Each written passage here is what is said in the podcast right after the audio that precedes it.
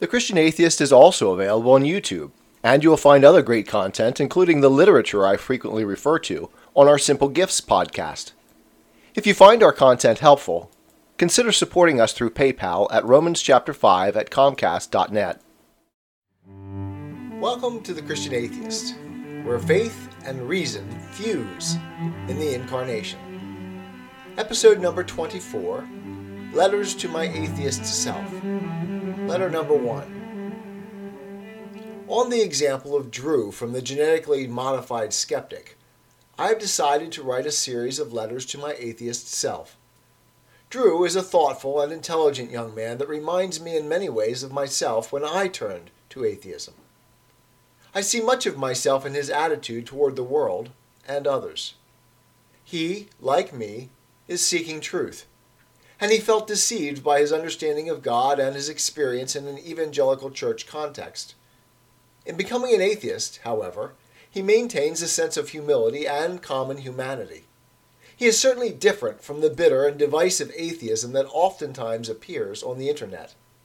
And I cannot help but wonder if his long term experience might mirror my own.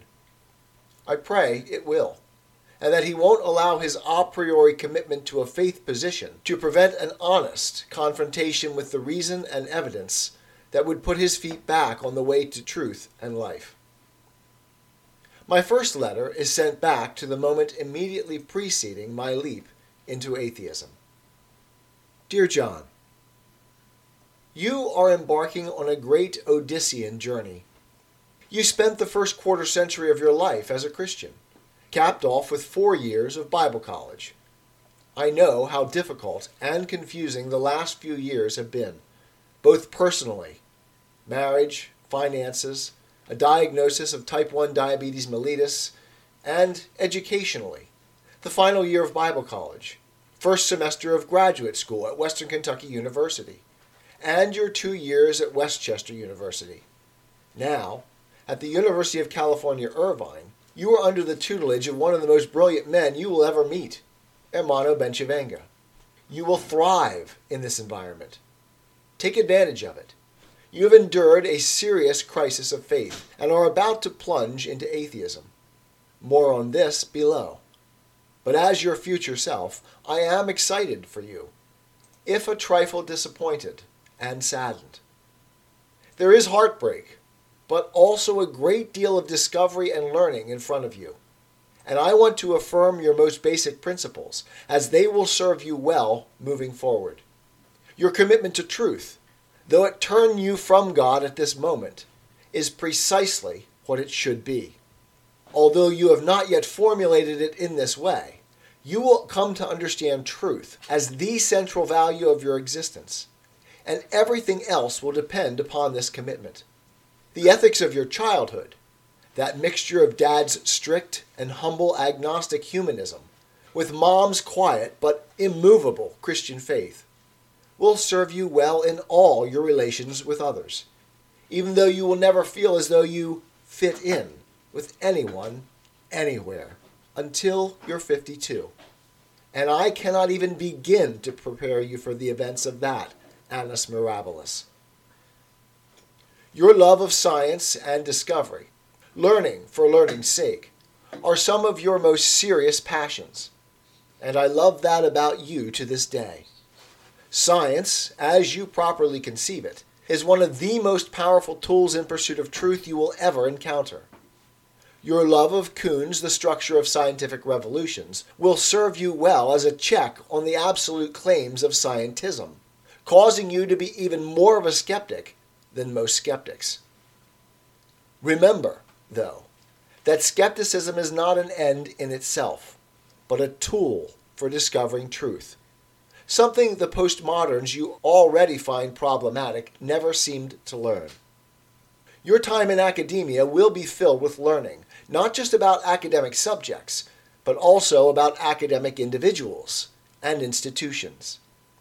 Pay very careful attention to what you observe, as your disillusion with the academy will come to mirror your disillusion with the Christian faith. As you plunge from the wood between the worlds, Remember C.S. Lewis's Magician's Nephew? of agnosticism into the pool of atheism, remember what, and more importantly, who you leave behind. The pain you cause others with this step, more than anything else, you will regret. As you move forward through graduate school, you will answer a question that drove you to philosophy. What is wrong with our world? How did it go so far off track in so short a time? Stick close to Professor Bencivenga. He is perhaps the most honest of academics you will encounter. He will call a spade a spade when all others are calling it a club, a heart, or a diamond you will discover an orthodoxy in academic belief and practice that rivals the religious convictions you are attempting to leave behind, though you are not yet ready to accept that fact. Bencivenga is his own man, unorthodox, unafraid, nonconformist, marching to the beat of his own drummer, and he will allow and encourage your independent thought. More importantly, he will expose you at unparalleled depth to a philosophical tradition and a critical approach to philosophy that will revolutionize your thinking and provide historical context to address your deepest concerns. Before you leap from the wood of agnosticism into atheism, I would like to tell you one more thing. In case you haven't guessed from the vague hints above, in about 25 years, we find a rational path back to Christ. I'm not going to try to persuade you not to leap into that pool. Of all people, I understand the reasons you feel compelled to turn your back on everything you know and believe to this point in your life. Well, almost everything. It is possible that, given enough time, I might be able to persuade you knowing you and our history as I do. I think, however, that you must go into that pool. The author of our narrative has many twists and turns from you to me.